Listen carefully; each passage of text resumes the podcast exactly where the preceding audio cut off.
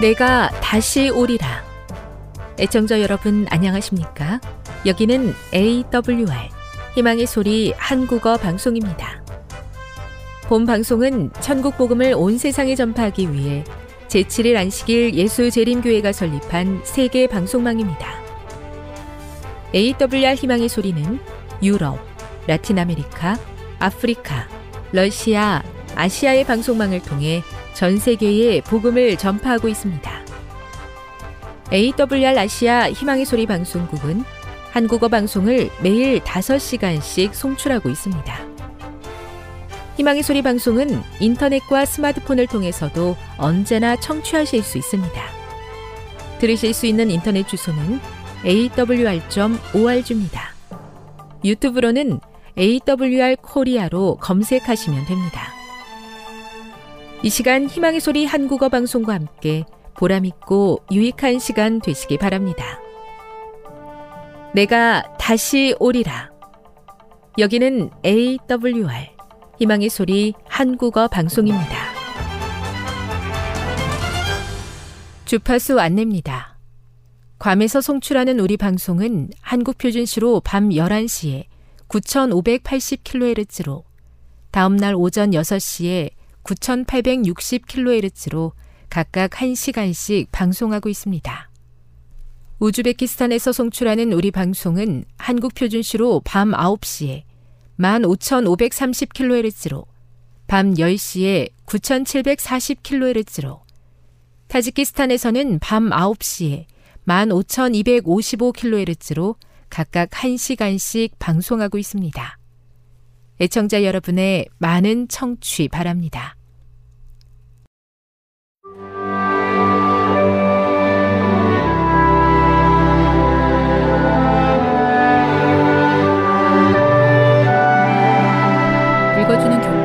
다섯째 날 11월 10일 목요일 잠자는 자들의 첫 열매 신명기 26장 1에서 11절의 말씀에 비추어 고린도전서 15장 20절을 읽어보라.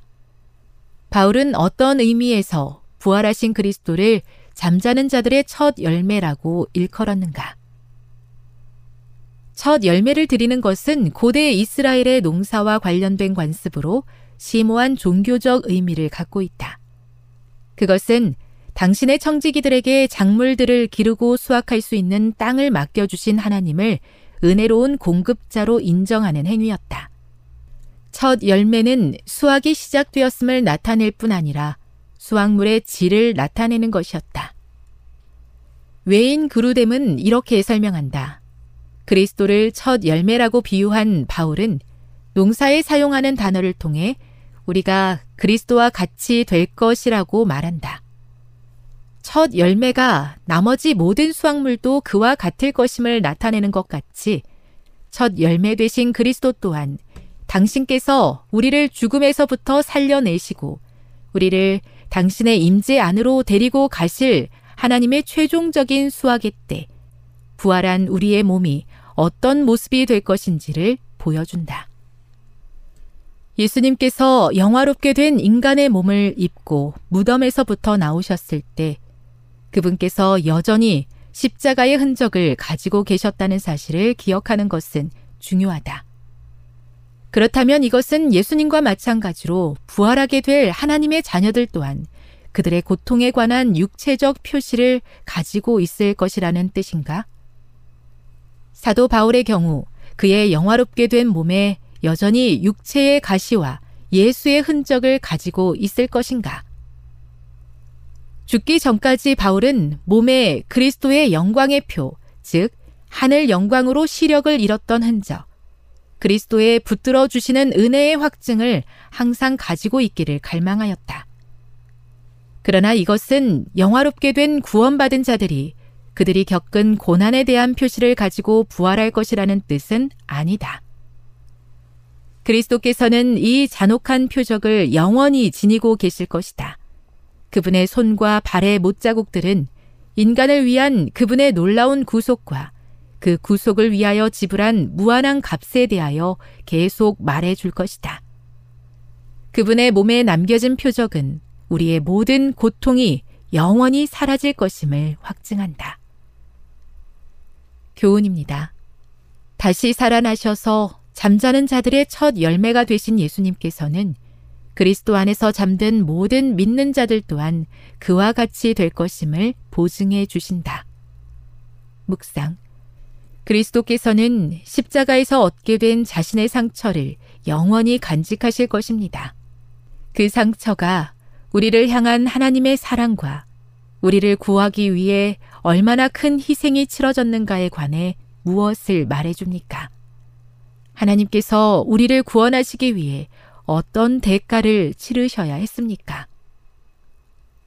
적용. 부활하신 예수님의 경험이 그대의 경험이 될 것을 믿으십니까? 부활의 복음이 그대의 마음을 계속해서 설레게 하도록 어떤 노력을 해야 할까요? 영감의 교훈입니다. 부활한 악인들이 보게 될 상처 자국.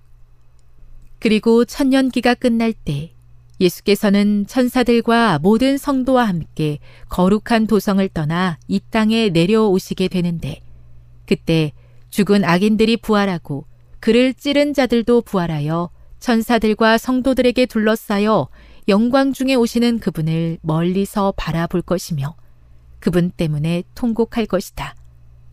그들은 그분의 손과 발의 못자국을 볼 것이며 그분의 옆구리에서 그들이 창으로 찔렀던 흔적을 보게 될 것이다.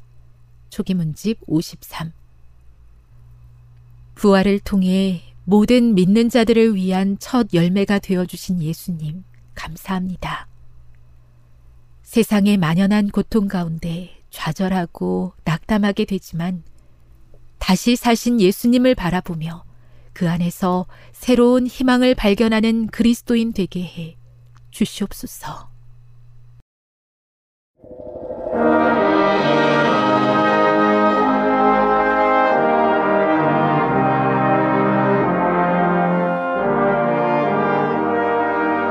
희망의 소리 청취자 여러분, 주 안에서 평안하셨습니까? 방송을 통해 여러분들을 만나게 되어 기쁘게 생각합니다. 저는 박용범 목사입니다. 이 시간 하나님의 은혜가 우리 모두에게 함께 하시기를 바랍니다.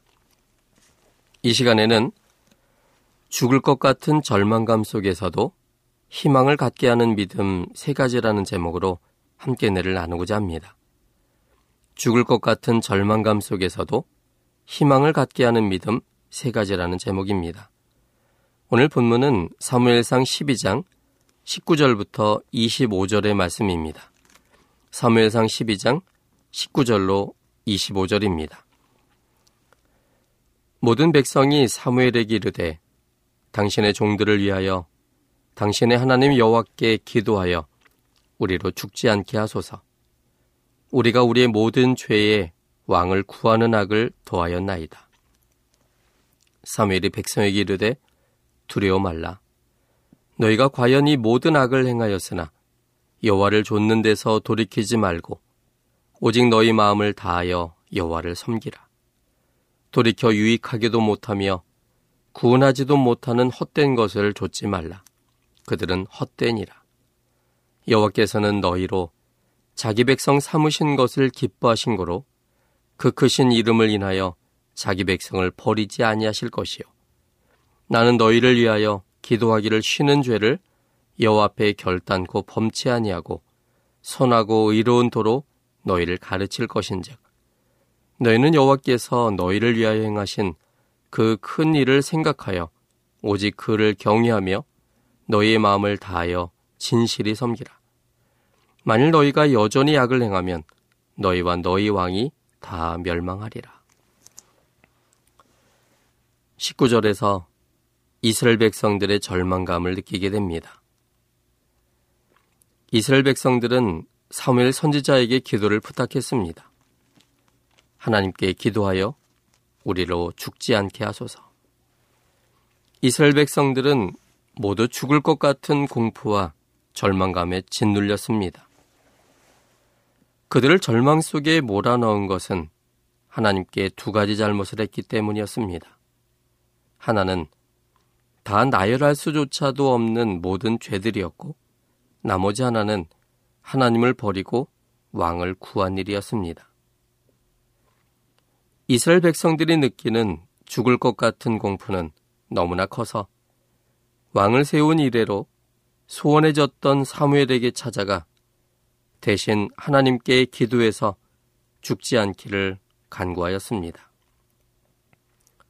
절망감에 낙심하는 이스라엘 백성들에 대해서 사무엘 선지자가 이야기하는 첫마디는 두려워 말라는 것이었습니다.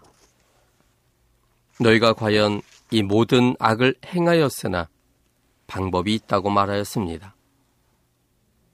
당시 이스라엘 백성들이 느꼈던 죽을 것 같은 절망감과 공포와 낙담 등은 이유는 다르지만 오늘날의 사람들에게도 있을 수 있는 것들입니다. 요즘은 중병에 걸렸다는 판정을 받았을 때, 사업이 부도 직전이 될 때, 가정의 위기로 해체 직전일 때, 사고로 인해 인명피해가 났을 때 등이 사람들에게 죽을 것 같은 절망감을 줍니다. 그러므로 우리들은 절망감 속에 떨었던 이스라엘 백성들에게 두려워하지 않을 방법을 제시하고 있는 사무엘 선지자의 기별을 들을 필요가 있습니다. 우리 삶에 찾아오는 죽을 것 같은 절망감 속에서도 희망을 갖게 하는 것은 무엇일까요? 그 희망의 믿음을 본문을 통해 생각해 보고자 합니다. 첫째는 여호나님께서는 자기 백성을 버리지 아니하시리라는 믿음이 희망입니다. 여호나님께서는 자기 백성을 버리지 아니하시리라는 믿음이 희망입니다. 본문 22절입니다. 사무엘상 12장 22절 여호와께서는 너희로 자기 백성 삼으신 것을 기뻐하신 거로 그 크신 이름을 인하여 자기 백성을 버리지 아니하실 것이요. 사무엘 선지자는 여호와 하나님을 하나님 자신의 그 크신 이름을 인하여 자기 백성을 버리지 아니하실 분이라고 소개하였습니다. 이 말의 의미가 무엇입니까? 이름이란 그 이름을 사용하는 인격체 전체를 가리킵니다. 이사야 30장 27절과 28절에 있는 말씀입니다. 이사야 30장 27절 그리고 28절에 있는 말씀입니다. 보라 여호와 이름이 원방에서부터 오되 그의 진노가 불붙듯하며 빽빽한 연기가 일어나듯하며 그 입술에는 분노가 찼으며 그 혀는 맹렬한 불 같으며 그 호흡은 마치 창이라여 목에까지 미치는 하수 같은즉 그가 멸하는 키로 열방을 까부르며 미혹되게 하는 자가를 여러 민족의 입에 먹이시리니. 이 보는 것처럼 이름이 온다고 했는데 그 이름에 그의 진노, 그리고 그의 입술, 그의 혀, 그의 호흡, 그의 목, 이런 표현들을 사용했습니다. 그러므로 이것은 그 이름 그 자체를 말하는 것이 아니라 그 이름을 사용하는 인격체를 가리키는 것입니다. 뿐만 아니라 이름은 영광이며 형상이며 품성입니다. 그 이름을 사용하는 인격체의 영광, 그분의 형상, 그분의 품성이 바로 이름이 의미하는 바로 올바른 의미가 되겠습니다. 출애기 33장 18절부터 19절에 있는 말씀입니다. 모세가 가로되 원컨대 주의 영광을 내게 보이소서 여호와께서 가라사대 내가 나의 모든 선한 형상을 내 앞으로 지나게 하고 여호와 이름을 내 앞에 반포하리라. 나는 은혜 줄 자에게 은혜를 주고 긍휼히 여길 자에게 긍휼을 베푸느니라. 모세는 하나님께 주님의 영광을 보여달라고 요청했습니다. 모세의 요청에 대하여 여호와 하나님은 나의 모든 선한 형상을 내 앞으로 지나가게 할 것이고 여호와 이름을 내 앞에 반포하겠다고 약속하셨습니다. 영광을 보여달라는 모세의 요청에 선한 형상과 여호와의 이름으로 응수하셨습니다. 이 말은 결국 영광과 형상과 이름이 동일하는 것을 의미합니다. 그런데 한 가지 더 특별한 것은 여호와의 이름을 내 앞에 반포하리라 이렇게 말했으면 내 이름은 여호와야 이렇게 말하면 될 텐데 하나님은 그렇게 말씀하시지 않고 이렇게 말씀하셨습니다. 나는 은혜 줄 자에게 은혜를 주고 긍휼히 여길 자에게 긍휼을 베푸느니라. 그 이름을 사용하시는 분의 마음, 품성을 말하고 있습니다. 은혜 줄 자에게 은혜를 주는 분, 긍휼히 여길 자에게 긍휼을 주는 분으로 설명합니다. 뿐만 아니라 출애기 34장 5절부터 7절에 있는 말씀입니다. 여호와께서 구름 가운데 강림하사 그와 함께 거기 서서 여호와 이름을 반포하실세 여호와께서 그의 앞으로 지나시며 반포하시되 여호와로라 여호와로라 자비롭고 은혜롭고 노하기를 더디하고 인자와 진실이 많은 하나님이로라 인자를 천대까지 베풀며 악과 과실과 죄를 용서하나 형벌 받을 자는 결단코 면제하지 않고 아비약을 자여손 3, 4대까지 보응하리라. 이 말씀 속에서도 여호와 이름을 반포할 때 어떤 품성을 가진 여호와인지로 설명합니다. 자비롭고 은혜롭고 노하기를 더디하고 인자와 진실이 많은 하나님, 그분이 바로 여호와란 이름을 사용하시는 그분임을 하나님이 설명하십니다.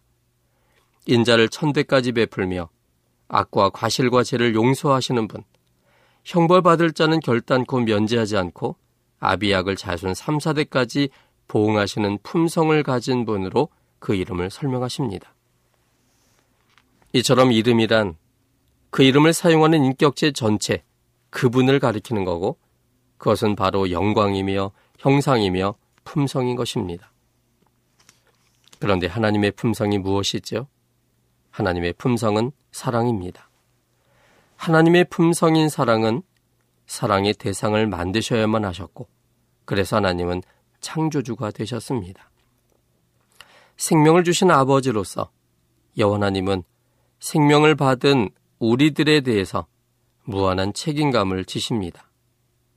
심지어 자신의 생명보다도 우리들을 더 소중히 여기고 사랑하십니다. 그 증거가 십자가입니다. 우리를 살리기 위해 하나님 자신이 죽음을 선택한 십자가에서 하나님은 하나님 자신의 생명보다도 우리들을 더욱 소중히 여기신다는 것을 확신할 수 있습니다. 그 사랑의 하나님은 하나님의 백성이 버려지는 것을 견디지 못하십니다. 하나님 자신이 견디지 못하셔서 자기 백성을 버리지 못하십니다. 이것이 하나님의 품성입니다. 그런데 이런 하나님의 기본 마음에도 자기의 유익을 굳이 아니하는 사랑의 속성상 강자하실 수가 없는 것입니다. 하나님의 버리지 못하시는 사랑으로 자기 백성들을 버리지 못하시지만 자기 유익을 굳이 아니하는 그 사랑으로 인해 강제할 수 없어서 끝끝내 하나님을 거부한 사람들의 선택을 인정하실 수밖에 없는 사랑이십니다. 하나님 편에서는 절대 버리지 아니하십니다. 다만 사람 편에서의 버림이 있을 뿐입니다. 하나님은 사람에 의해 버림을 받아도 버린 사람을 찾아가 구원을 주고 싶으신 사랑의 아버지십니다. 하나님을 떠나버린 죄의 세상의 특징은 죽음입니다. 하나님은 아담에게 죄를 말하기 전에 죽음을 먼저 이야기하셨습니다. 창세기 2장 16절 그리고 17절에 있는 말씀입니다. 여호나님이 그 사람에게 명하여 가라사대 동산 각종 나무의 실과는 내가 임의로 먹되 선악을 알게 하는 나무의 실과는 먹지 말라. 내가 먹는 날에는 정령 죽으리라 하시니라. 이 말씀이 하나님께서 아담에게 하신 첫 번째 말씀입니다. 근데 이 말씀 속에는 선악과를 먹으면 그것이 죄야 라고 말씀하지 아니하시고 선악과를 먹음으로 하나님의 관계를 거절하는 선택을 하게 되면 그 결과가 죽음이라는 것을 말씀하고 계십니다. 그래서 하나님은 죄를 말씀하시기 전에 죽음을 먼저 말씀하셨습니다. 이처럼 사람에게 있어서 핵심 문제는 죄를 짓느냐 안 짓느냐의 문제가 아니라 생명과 존재의 문제입니다. 생명과 존재를 잃어버린 인류는 그 순간부터 썩기 시작했습니다. 하나님과의 관계가 끊어져서 비생명, 비존재가 되었으므로 당연한 결과로서 썩기 시작했습니다. 썩어진 사람들로 이루어진 이 지구는 모든 것이 절망적입니다. 사람은 살아있는 듯 보이지만 이미 죽음이 선언된 껍데기들입니다. 만물도 마찬가지입니다. 꽃이 피고 열매 맺고 지구하는 그저 과정의 반복일 뿐입니다. 생명 없는 세상에서는 언제든지 실패, 죽음, 병듦 등이 찾아옵니다. 누구도 예외 없이 찾아옵니다. 하나님께서는 자기 백성들을 버리지 아니하시지만 이미 사망이 되어버린 사람들의 삶 속에서는 모든 사람들이 동일한 삶을 살고 동일한 죽음을 맞이합니다. 병 걸리고 낙심할 일들이 생기고 절망하는 일은 죄의 세상에서는 특별한 일이 아니라 일반적인 보통의 일입니다. 하나님의 백성들이라고 할지라도 예외일 수가 없습니다.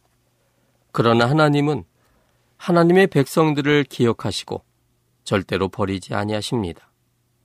절망적인 환경 속에서 절망적인 일들이 둘러싸여서 살지만 하나님 우리를 버리지 아니하신다는 믿음이 우리의 희망입니다. 하나님의 마음을 제대로 이해한 사람은 다윗이었습니다. 하나님은 하나님의 백성들을 버리시지 못하신다는 사실과 하나님의 백성들이 버려지는 것을 하나님 자신이 견디지 못한다는 사실을 확신했기 때문에 하나님의 이름을 인하여 자신을 구원해 달라고 담대히 기도할 수 있었습니다. 시편 23편 3절에 있는 말씀입니다. 시편 23편 3절. 내 영혼을 소생시키시고 자기 이름을 위하여 의의 길로 인도하시는도다. 또 시편 106편 8절에 있는 말씀입니다. 시편 106편 8절입니다. 그러나 여호와께서 자기 이름을 위하여 저희를 구원하셨으니 그 큰 권능을 알게 하려 하심이로다. 또 시편 109편 21절 주 여호와여 주의 이름을 인하여 나를 선대하시며 주의 인자하심이 선함을 인하여 나를 건지소서. 또 시편 25편에 있는 말씀입니다. 시편 25편 11절 여호와여 나의 죄악이 중대하오니 주의 이름을 인하여 사하소서. 그가 죄를 많이 졌지만 주님의 품성을 의지하여 그는 용서해 주시는 하나님께 간구하는 것입니다. 예레미야도 하나님의 마음을 안 선지자였습니다. 예레미야 14장 7절에 있는 말씀입니다. 예레미야 14장 7절 여호와여 우리의 죄악이 우리에게 대하여 증거할지라도 주는 주의 이름을 위하여 일하소서. 우리의 타락함이 많으니이다. 우리가 죽게 범죄하였나이다. 예레미야가 한 가지 희망을 가진 것은 주님의 품성이었습니다. 우리가 타락했고 우리가 죽게 범죄했지만 주님의 품성이라면 우리의 구원을 위하여 하나님 자신의 생명을 바친다는 것을 안 선지자였습니다. 그래서 그는 주의 이름을 위하여 일하소서라고 호소한 것입니다.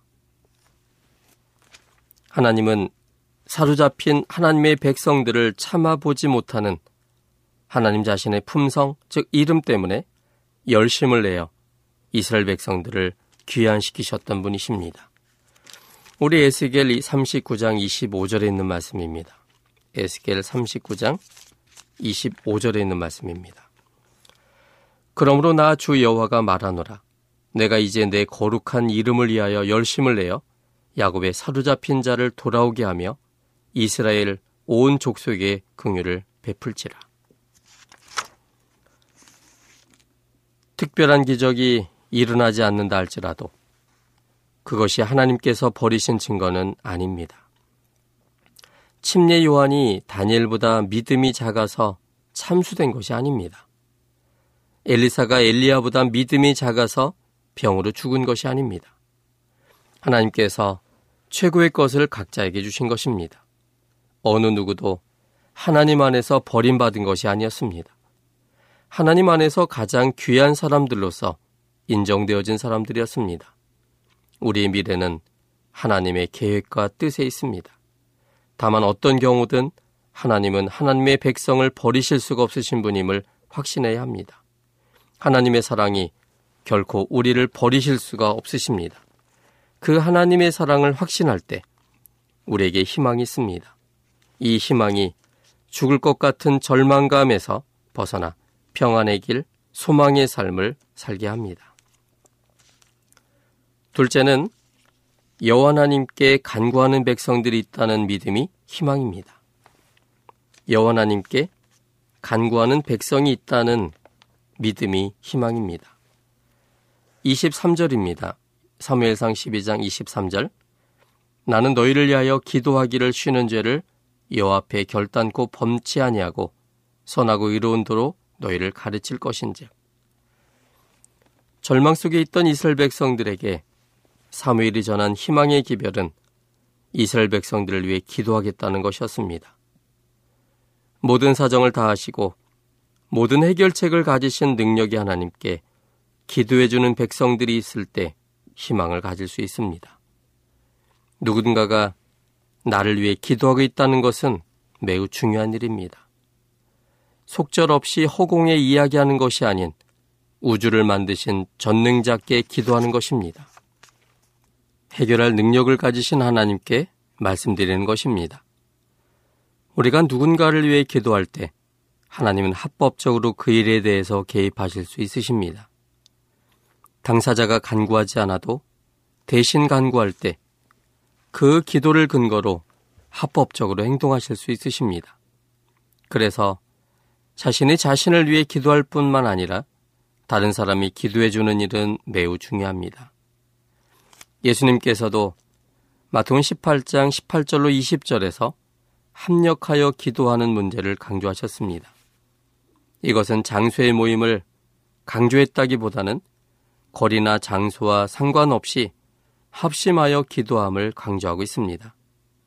같은 문제로 합심하여 기도할 때 내 아버지께서 저희를 위하여 이루게 하십니다. 누군가 여러 교우님들을 위해 기도하고 있음을 잊지 마시기를 바랍니다. 기도뿐만 아니라 사무엘은 선하고 의로운 도로 너희를 가르칠 것이라고 했습니다.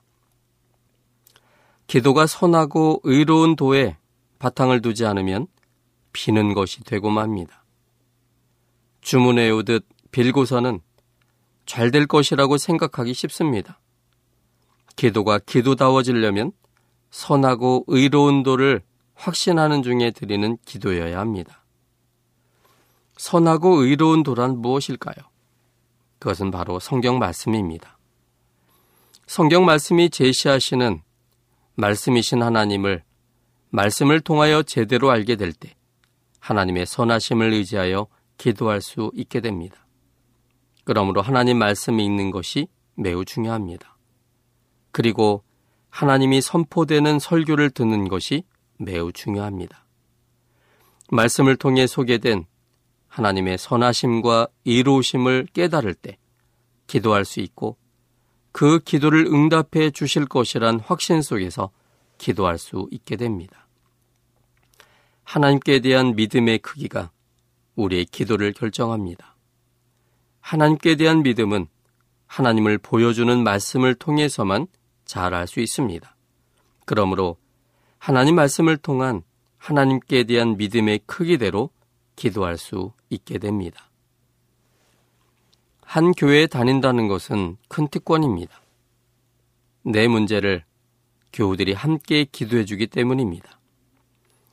하나님께 대해 편차는 약간 있을 수 있지만 소개된 하나님께 대해 믿음을 가질 수 있고 그 하나님께 대한 믿음의 크기대로 하나님께 간구할 수 있는 특권이 있습니다. 서로의 문제에 대해 하나님의 선하심을 의지하고 기도하는 교회가 되어야 합니다. 만민이 기도하는 집으로서의 교회로서 교우들의 문제에 대해 기도하는 교회가 되어야 합니다. 기도하는 백성이 있는 한 우리에게는 희망이 있습니다. 누군가를 위해 기도하심으로 누군가에게 희망이 되는 사람이 되시기를 바랍니다. 셋째는 여호와께서 우리를 위해 행하신 큰 일들을 생각하는 믿음이 희망입니다. 여호와께서 우리를 위해 행하신 큰 일들을 생각하는 믿음이 희망입니다. 24절 말씀입니다. 사무엘상 12장 24절입니다. 너희는 여호와께서 너희를 위하여 행하신 그 큰 일을 생각하여 오직 그를 경외하며 너희의 마음을 다하여 진실이 섬기라. 사무엘이 절망 속에 빠진 이스라엘 백성들에게 전한 세 번째 방법은 여호와께서 너희를 위하여 행하신 그 큰 일을 생각하는 것이었습니다. 여호와 하나님은 어제나 오늘이나 내일이나 언제나 동일하십니다. 히브리서 13장 8절에 있는 말씀입니다. 히브리서 13장 8절에 있는 말씀입니다. 예수 그리스도는 어제나 오늘이나 영원토록 동일하시니라. 무엇이 동일할까요? 그건 하나님의 품성, 능력, 지혜 이런 것들을 의미합니다. 하나님의 품성, 하나님의 능력, 하나님의 지혜 등은 언제나 동일하십니다. 그러므로 현실에서 어려움에 직면되어 있다면 잠시 현실을 잊어버리고 옛 과거를 생각해 보는 것이 큰 도움이 됩니다. 지금보다 더 어려웠던 과거의 경험이 있었을 것입니다. 그때 이처럼 어려운 고비를 처음 맞는다고 생각했고, 이 고비를 과연 넘길 수 있을까라고 고민했을 것입니다. 그러나 그때 넘기지 못할 것 같은 고비는 기적적인 방법으로 넘어갔습니다. 그리고는 잊어버렸습니다. 그러나 그때 기적적인 방법으로 도우셨던 하나님은 언제나 동일하신 하나님이시며 지금도 우리와 함께 계시는 하나님이십니다. 그 하나님을 생각해낸다면 동일하신 하나님께 대한 믿음이 생겨나고 그래서 그 모든 일을 그 하나님께 맡기게 될 것입니다. 하나님께 맡기면 하나님은 가장 선한 방법으로 가장 적합한 때에 적합한 그런 상황 속에서 그 일을 행하시게 됩니다. 신명기서에는 모세의 고별 설교가 가득 담겨져 있습니다. 모세는 가나안 땅에 들어가지 못하고 그 직전에서 죽어야만 했습니다. 가나안 땅에 가고자 열망했지만 하나님은 안 들어가는 것이 낫다고 말씀하셨습니다. 가나안 땅에 들어가지 못하는 모세이지만 나머지 이스라엘 백성들은 가나안 땅으로 들어가야 했습니다.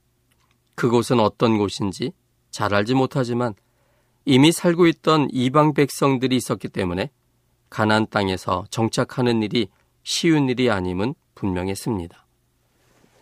어떤 미래가 펼쳐질지 몰라서 두려워하는 이스라엘 백성들에게 모세가 해줄 수 있는 유일한 일은 무엇이었을까요?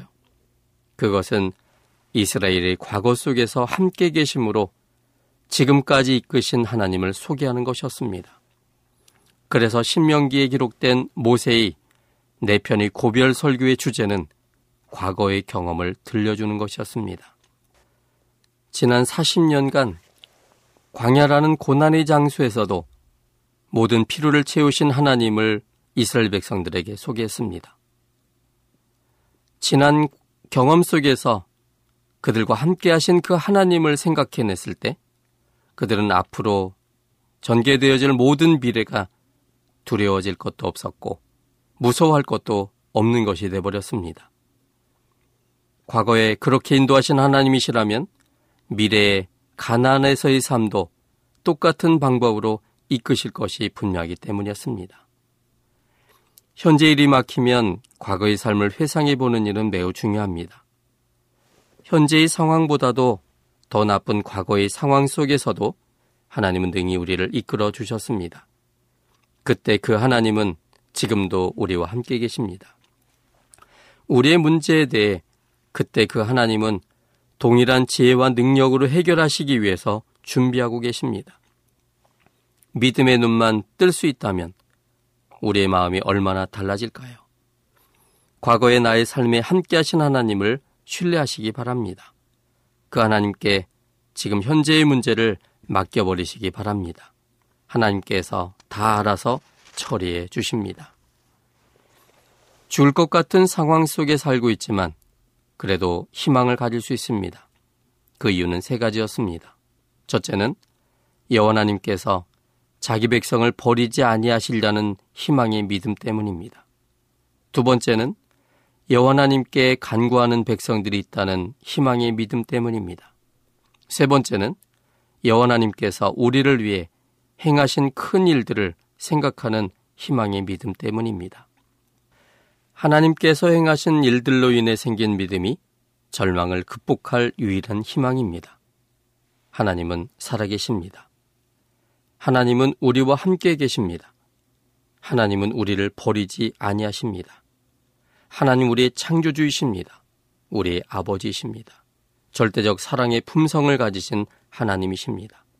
그러므로 하나님께 모든 것을 맡기고 두려워하지 말고 걱정하지 말고 하나님의 뜻 안에서 감사함으로 희망 속에 사시기를 바랍니다.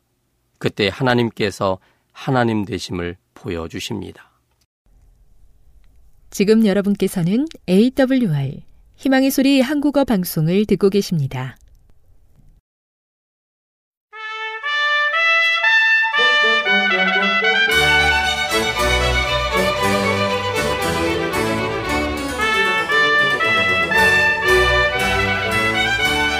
여러분 안녕하십니까 걸어서 성경 속으로 시간입니다. 오늘 또 이상락 목사님과 함께 출발하도록 하겠습니다. 목사님 안녕하세요. 안녕하세요.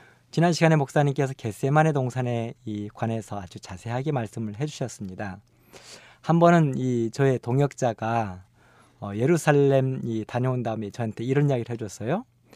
어, 밤에 이렇게 호텔에서 할 일이 없어서 친구 몇 명과 나갔다가 통곡예벽을 다녀왔다고. 그런데 이그 안내 데스크에서 이야기하기를 당신들 큰일 날 뻔했다고 왜 함부로 그곳을 어, 허가 없이 밤중에 다녀왔느냐고 그렇게 이야기를 했다는 이야기를 들었는데요.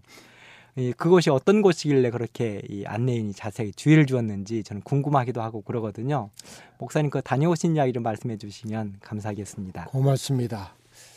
사실 그 밤이고 낮이고 함부로 들어갈 수 없는 곳인데 어, 그분들은 아주 어, 행운을 얻은 것 같습니다.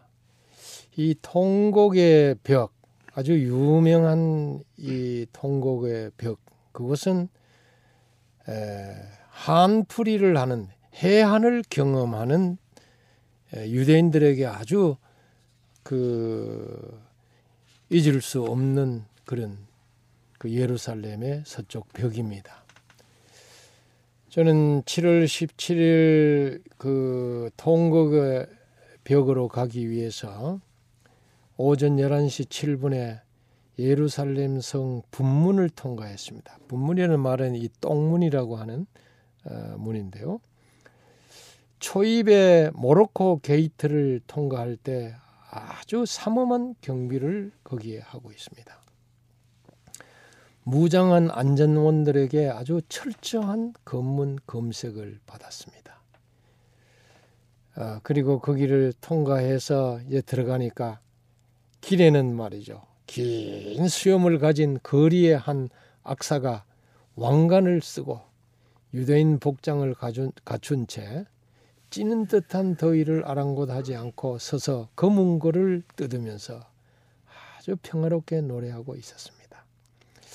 그것을 올 때마다 만나는 광경입니다마는 그볼 때마다 아주 어, 특출한 광경이라서 어, 인상적이었습니다. 지나는 답사객들이 간혹 그곳에 동전을 던지고 있어서 어, 삼엄한 경비와 폭대조를 이루고 있습니다. 예루살렘은 여호수아 10장 1절에 처음으로 언급되어 있습니다. 그 뜻은 평화입니다. 살롬이죠. 그러나 아이러니컬하게도 예루살렘은 지금까지 전쟁의 비극이 연속돼 평안한 날이 없는 곳입니다. 예루살렘을 위하여 평안을 구하라고 하는 말이 시편 122편 6절에 있죠. 그 말씀대로 정말 오늘날 살롬 평화가 필요한 것입니다. 왜냐하면 20여 번이나 전쟁의 참화를 겪으며 주인이 뒤바뀌었고 도시가 10번이나 파괴됐기 때문입니다. 이스라엘은 유럽과 아시아와 아프리카를 연결하는 길목이라서 페르시아 또 그리스, 로마, 십자군, 터키 등의 침공으로 숱한 영역이 엇갈린 피로 얼룩진 곳입니다. 지금도 예루살렘에는 아랍인들과 이스라엘인들의 첨예한 갈등과 대립으로 일촉즉발의 긴장감이 감돌고 있습니다. 화려한 예루살렘 황금의 도성은 돌 위에 돌 하나가 남김없으리라 아, 또 남김없이 무너지리라고 누가 보면 21장 6절에 있는 예언의 말씀대로 로마의 티투스 장군이 이끄는 군대에 의해서 기원 후 70년 파괴돼서 그 예언이 성취되었습니다. 기원 후 65년 로마 총독 플로루스가 64부터 66년까지의 총독이었는데 그 폭정에 항거하는 어, 유대 반란이 일어났습니다. 그럴 때 66년 세스티우스 장군이 2만 3천 명의 로마군을 이끌고 예루살렘 성을 포위했습니다. 성 안에서 견디다 못한 유대인들이 막 항복하려고 한 찰나에 이상하게 로마군은 6개월 만에 갑자기 포위를 풀고 퇴각해 버렸습니다. 사기가 살아난 유대인들은 물러가는 로마군을 추격해서 교전을 벌려서 약 한 6천여 명을 살해했어요. 그리고 전리품을 노획하였습니다. 그러나 예루살렘 교회의 모든 그리스도인은 바로 이 기회를 이용해서 예수님의 예언적인 말씀에 따라서 요단강 동편 펠라로 도망했습니다. 왜냐하면 예수님께서 계실 때 이렇게 말씀을 하셨거든요. 너희가 예루살렘이 군대들에게 에워싸이는 것을 보거든 그 멸망이 가까운 줄을 알라. 그때에 유대에 있는 자들은 산으로 도망할지며 성내에 있는 자들은 나갈지며라고 말씀을 했기 때문입니다. 그래서 예루살렘 멸망 때에 그리스도인들은 다 도망을 갔기 때문에 그리스도인 공동체에 속한 성도는 한 사람도 죽지 않았다고 합니다.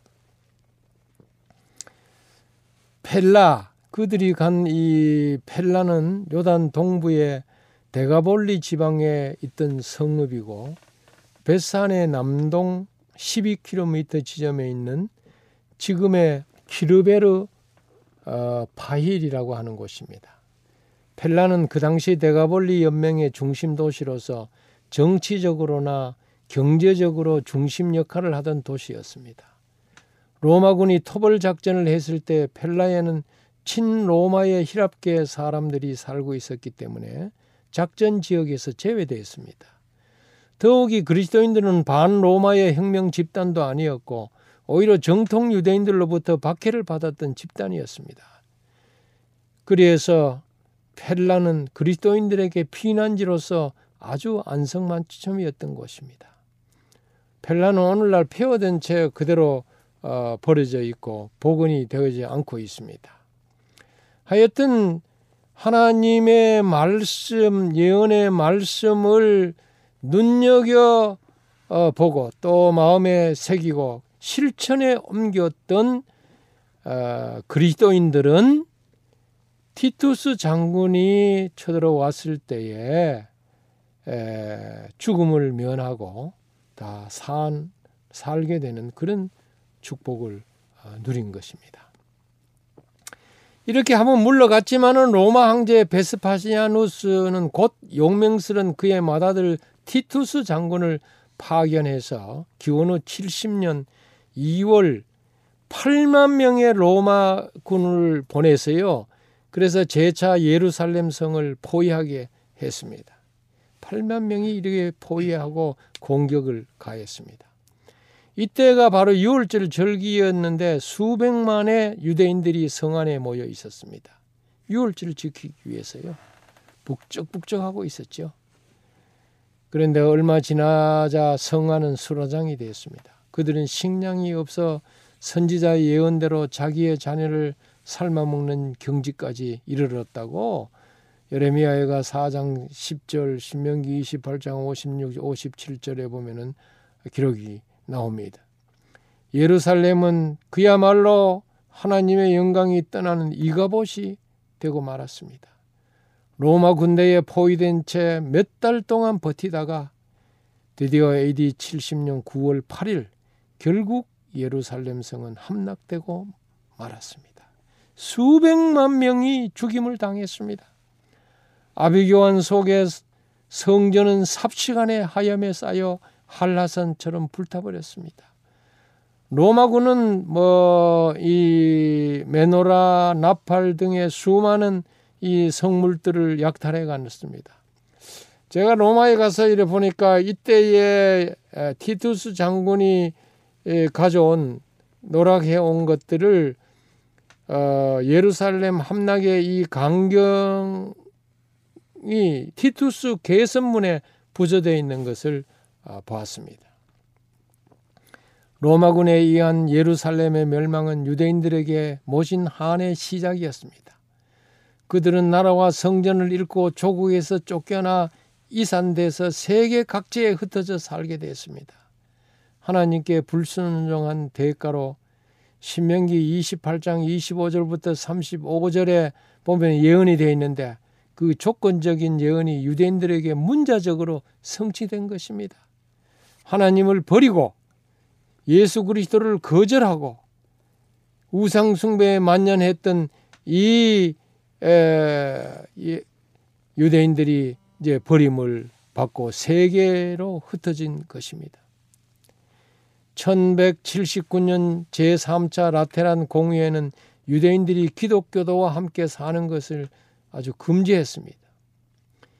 1215년 제4차 라테란 공의회는 유대인 차별법을 만들어서 유대인들에게 노란색 배지를 달도록 했습니다. 그리고 14세기에는 유대인들을 격리해 개토, 유대인 거주 지역에 살게 했습니다. 그들에게 하는 첩첩이 쌓여갔습니다. 이 에, 티투스 장군이 70년에 쳐들어와서 예루살렘을 함락할 때에 그 남은 곳이 바로 이 통곡의 벽인데요. 아, 그 배경을 제가 좀 더 이야기를 어, 좀 하고 있습니다. 이 세계적으로 흩어져 있던 그 당시에 그 세계적으로 흩어진 유대인들 얼마나 고통을 당했는가를 우리가 역사에서 살펴볼 수가 있는데 1933년 1월 30일 아돌프 히틀러가 정권을 잡던 날부터 반셈주의를 주장하면서 유다인 학살 작업을 시작했습니다.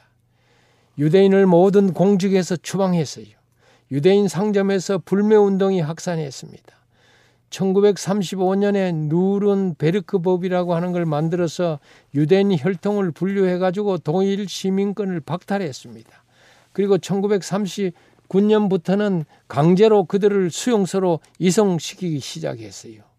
유대인 학살을 아, 히틀러의 집권 후반, 후반기에 이르러 아주 절정에 달했습니다. 우리가 잘 아는 대로 세계 2차 대전의 6년 동안 나치에 의해서 비독일인 곧 아리안족이 아니라고 하는 제목으로 무모하게 희생된 자가 무려 1200만 명이나 된다고 합니다.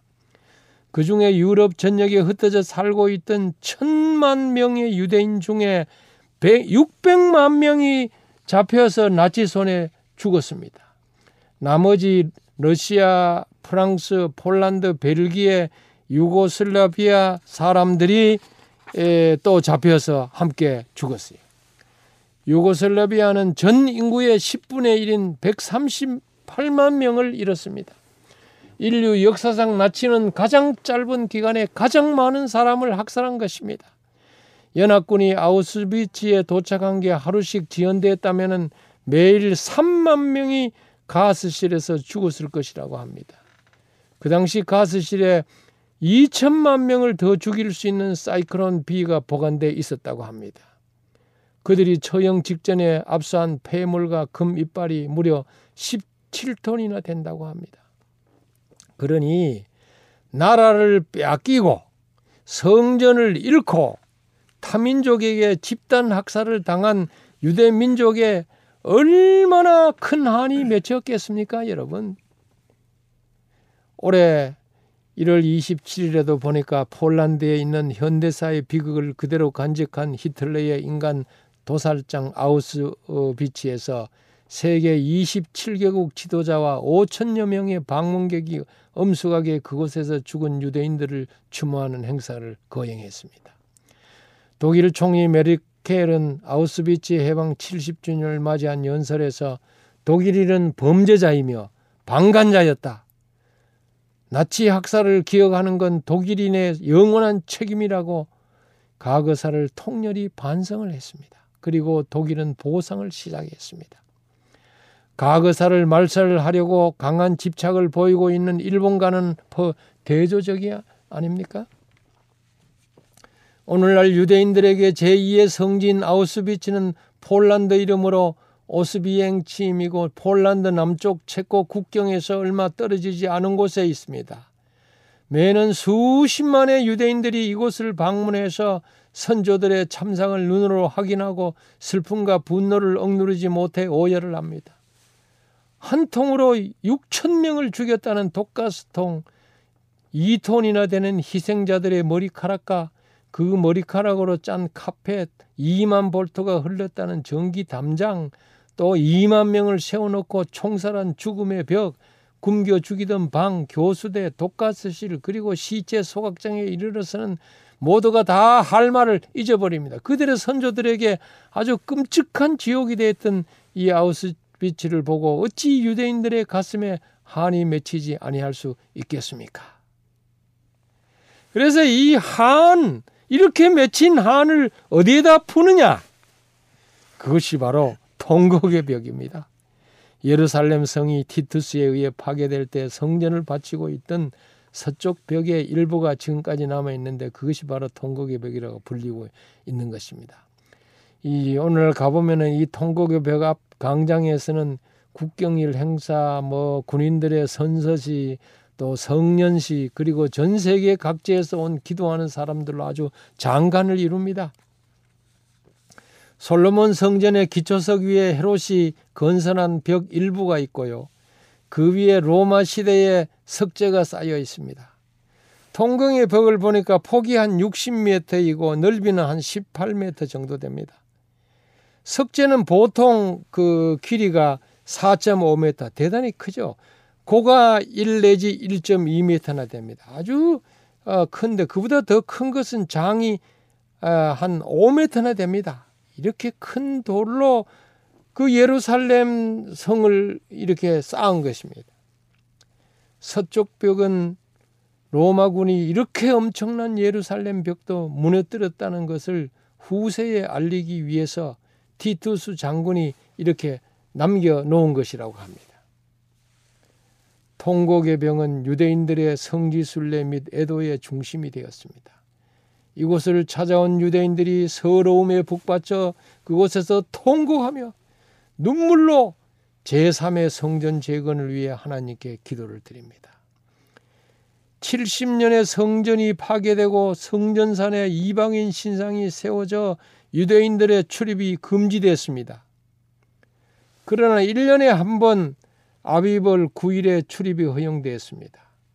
유대인들은 새벽에 서쪽 벽으로 성전산에 올라가고 내려오면서 통곡하며 그들의 한을 부르습니다. 이러하여 통공의 벽이라 일컬어진 것입니다. 밤에 벽에 고인 밤이슬이 풀을 타고 마치 눈물처럼 흘러내린다고 합니다. 오늘날 통곡의 벽은 나라와 성전이 없이 지낸 유대인들에겐 정신적 고향이요 제1의 성지입니다. 전 세계에서 찾아온 유대인들이 통곡의 벽에다 이마를 대고 한 맺힌 인고의 역사를 되새기며 청갈래 망갈래 찢어진 저들의 가슴을 부둥켜 안고 하나님께 눈물로 기도하며 희한을 경험합니다. 보면 그 허리를 구부리면서 계속 중얼중얼중얼 하면서 가슴을 치면서 기도를 드립니다. 여러분, 아, 이제 시간이 됐네요. 다음 시간에 좀 통곡의 벽에 대해서 또 계속하도록 하겠습니다. 감사합니다. 네, 목사님. 목사님 말씀을 들으면서 이 통곡의 이 벽에 얽힌 그 이 한 그 모습을 다시 한번 되새겨 볼 수 있는 시간을 가졌습니다. 나머지 이야기는 다음 시간에 계속해서 듣도록 하겠습니다. 고맙습니다. 감사합니다. 행복한 시간 되셨습니까? 지금까지 여러분께서는 AWR 희망의 소리 한국어 방송을 청취하셨습니다.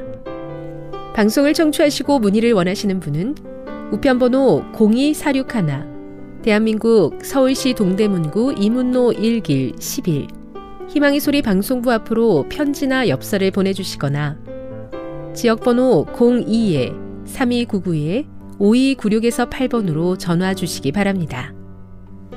지금까지 함께 해주신 애청자 여러분들께 감사드립니다. 애청자 여러분, 다음 이 시간까지 하나님 안에서 늘 평안하십시오. 감사합니다. 내가 다시 오리라. 여기는 AWR 희망의 소리 한국어 방송입니다.